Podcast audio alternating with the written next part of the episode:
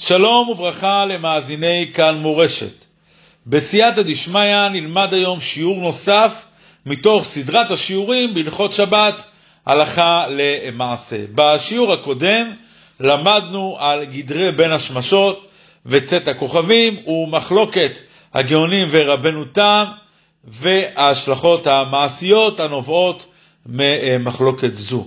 היום בעזרת השם נלמד על הנושא החשוב של שכר שבת המבואר בשולחן ערוך בהלכות שבת בסימן ש"ו. ישנם דברים שאינם אסורים מהתורה בשבת אלא מדברי חכמים, כמו שכר שבת, כלומר שכר שאדם מקבל עבור עבודה שעשה בשבת קודש. אף שעצם העבודה שעשה מותרת בשבת, שאם לא כן בוודאי היה אסור לו לעשותה בשבת, מכל מקום אסור לקבל שכר על עבודה זו שנעשתה בשבת. מקור הדין נפתח במסכת בבא מציע בדף נ"ח, ששם אמרו הסוחר את הפועל לשמור את הפרה או לשמור את התינוק, אין נותנים לו שכר שבת. אבל אם הוא היה שכיר שבת, שכיר שבת, בלשון התלמוד הכוונה שכיר שבוע, או שכיר חודש, וכן שכיר שנה, נותנים לו שכר שבת. ופירש רש"י שמדובר בגזבר של הקדש, שסוחר פועלים מכסף של הקדש כדי לשמור את הפרה, דהיינו פרה אדומה, ששומרים אותה כדי שלא תיפסל בעליית עול עליה או במום כזה או אחר, וכן לשמור את התינוקות מטומאה. התינוקות הללו היו אה, מגדלים אותם, את התינוקות, לצורך עשיית פרה אדומה, וכבר משעת לידתן הם היו בחצרות מיוחדות והיו כל הזמן אה, בטהרה.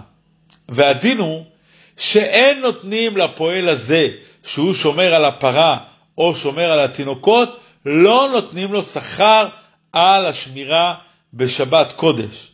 כך מבואר בגמרא הזו.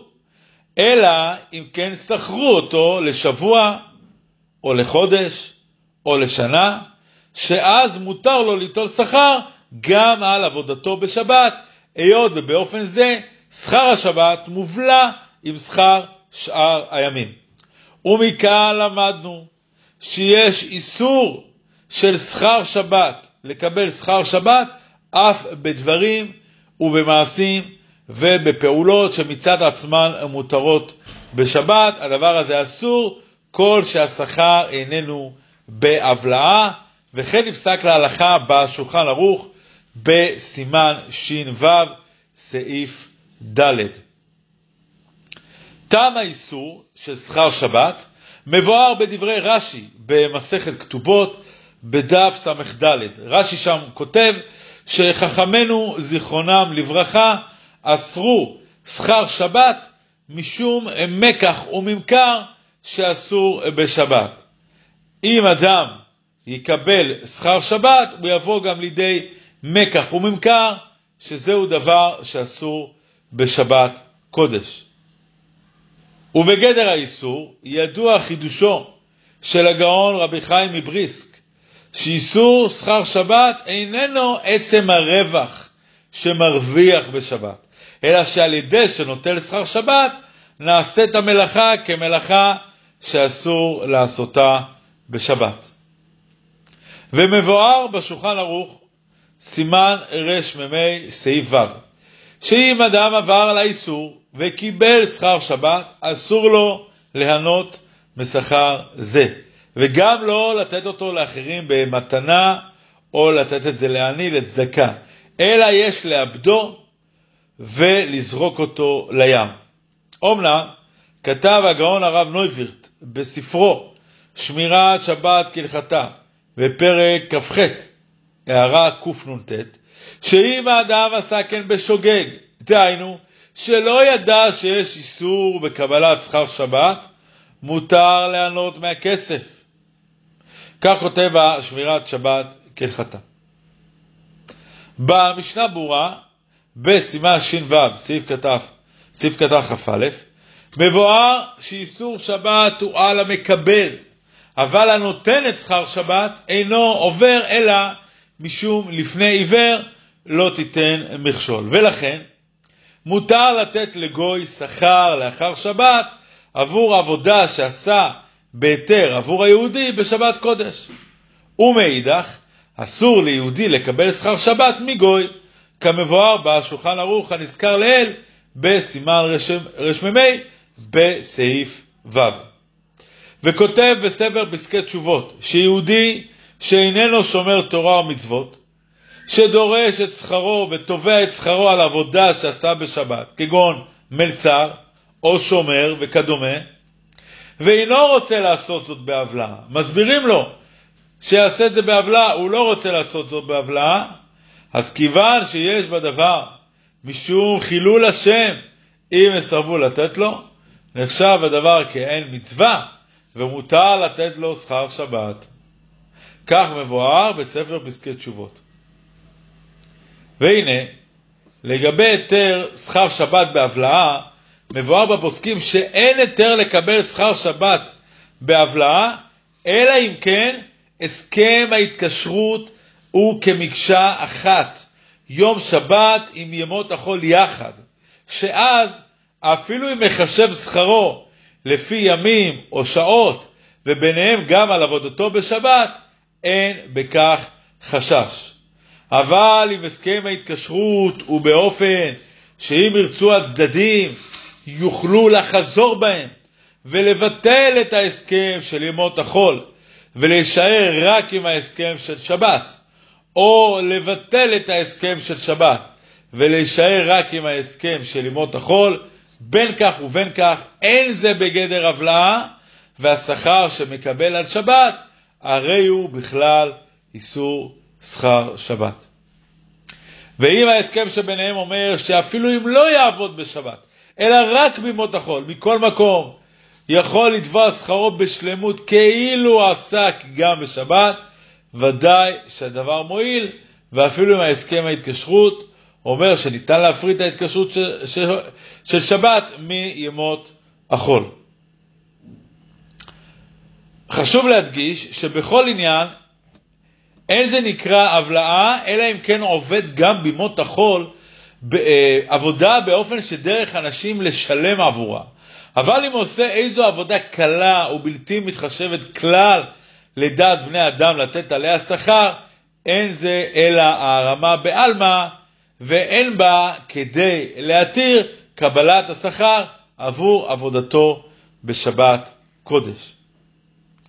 לאחר שראינו כל זאת, לאור הדברים הללו נבוא לדון בחזן או מגיד שיעור או תוקע בשופר שעבודתם בשבת וביום טוב. האם מותר להם ליטול שכר? כי מצד אחד הם עוסקים במצווה, החזן במצוות התפילה, מגיד שיעור במצוות לימוד תורה, תוקע בשופר במצוות תקיעה בשופר. אז אולי נאמר שבמקום מצווה לא גזרו, היות וכל האיסור הוא משום מקח וממכר, גזירה משום מקח וממכר, וזה איסור דה רבנן, איסור מדברי רחמים, אז אולי כשמדובר במצווה חכמים לא גזרו, ולכן הדבר יהיה מותר, ואפילו בלי הבלעה, או שמא גם הם, החזן, המגיד שיעור, התוקע בשופר, אינם יכולים ליטול שכר על שבת, אלא אם כן בהבלעה. וכבר נחלקו רבותינו הראשונים בדבר. כמובן בא מרדכי במסכת כתובות, בסימן קפ"ט, שדעת רבנו ברוך שיש בזה איסור בשום שכר שבת, אפילו שמדובר במצווה, ולא יעשו כן אלא בעוולה. אבל לדעת רבנו שמואל, היות ומדובר במצווה, כמו תפילה ולימוד תורה ותקיעה בשופר, אין בכך איסור שכר שבת. וביאר הבית יוסף באורח חיים בסימן ש"ו, בדת רבנו שמואל, שכיוון שאיסור שכר שבת הוא מדברי רחמים, כלומר, הרי איסור שכר שבת הוא לא מהתורה, הוא מדרבנן, וכפי שהזכרנו לעיל, זה גזרה משום עניין של מקח וממכר. אז היות וזוהי גזרה מדברי רחמים, הרי שחכמים לא העמידו דבריהם, לא אסרו, לא גזרו על שכר שבת במקום של מצווה. ולפי זה צריך לומר שרבנו ברוך שחולק על רבנו שמואל, וכן אוסר שכר שבת במקום מצווה, סובר שמשום החומרה, משום החשש, שהיות ואדם רגיל כל כך לעניין של מקח וממכר, אז אם הוא יתעסק עם שכר שבת, אם הוא יקבל שכר שבת, אז הוא יבוא לידי עניין של מקח וממכר, אסרו גם במקום מצווה. אלו אם כן שתי הדעות, זו אם כן המחלוקת המובאת במרדכי ובבית יוסף בסימן ש"ו, מהי ההלכה? להלכה מצאנו סתירה בדעת מרן השולחן ערוך בעניין הזה. שכן, בהלכות שבת, בסימן ש"ו, בסעיף ה', כותב מרן, אסור לזכור חזנים להתפלל בשבת. ויש מי שמתיר. לא מדובר פה על, אה, על עבודה שהיא לא של מצווה, אלא מדובר על עבודה של מצווה. חזנים, חזנות, בתפילה. האם הדבר אסור או מותר? על כך מרן סותם כדעת רבנו ברוך שאוסר, ומוסיף בשם יש מתירים את דעת רבנו שמואל שמקל, ולפי כללי הפסיקה שבידינו הלכה כסתם. ואם כן, לדעת מרן השולחן ערוך, גם במקום מצווה אסור ליטול שכר שבת שלא בעוולה. כך פוסק מרן בהלכות שבת. אבל בהלכות ראש השנה, בסימן תקפ"ה, בסעיפי כותב מרן, הנוטל שכר לתקוע שופר בראש השנה, או כדי להתפלל, או לתרגם בשבתות וימים, טוב, אה, וימים טובים, אינו רואה מאותו שכר סימן ברכה. וביאר המגן אברהם בסעיף קטן י"ב, בדעת מרן, שאומנם אין סימן ברכה בכסף הזה, אך אין בדבר איסור מעיקר הדין, היות ומדובר במצווה. נמצא אם כן שבהלכות שבת מרן מחמיר, בהלכות שבת מרן פוסק כסתם לאיסור, כדעת רבנו ברוך, שיש גם בדבר מצווה איסור מצד שכר שבת, ואין להתיר אלא אם כן בהבלעה. לעומת זאת, בהלכות ראש השנה הוא פוסק להיתר, כדעת רבנו שמואל, שהיות ומדובר במצווה, אין בזה משום שכר שבת, ולא צריך לעשות את הדבר בהבלעה. אז אם כן, יש כאן קושייה, יש כאן סתירה בדעת מרן השולחן ערוך בדין שכר שבת במקום מצווה, מהי דעת מרן, מהי האמת בדעת מרן, האם כרבנו ברוך האוסר או כרבנו שמואל המתיר. על כך אה, מיישב הרב עובדיה עדיה בשו"ת ישכיל עבדי, בחלק ז', אורח חיים, סימן י"ט, שאכן מרן פוסק כמו רבנו ברוך, וכמבואר בהלכות שבת, שאיסור שכר שבת הוא גם במקום מצווה, אבל מה שכתב בהלכות ראש השנה, שאין בדבר סימן ברכה, הוא לאו דווקא. ובאמת הדבר אסור מעיקר הדין, ואין לעשותו אלא בעוולה.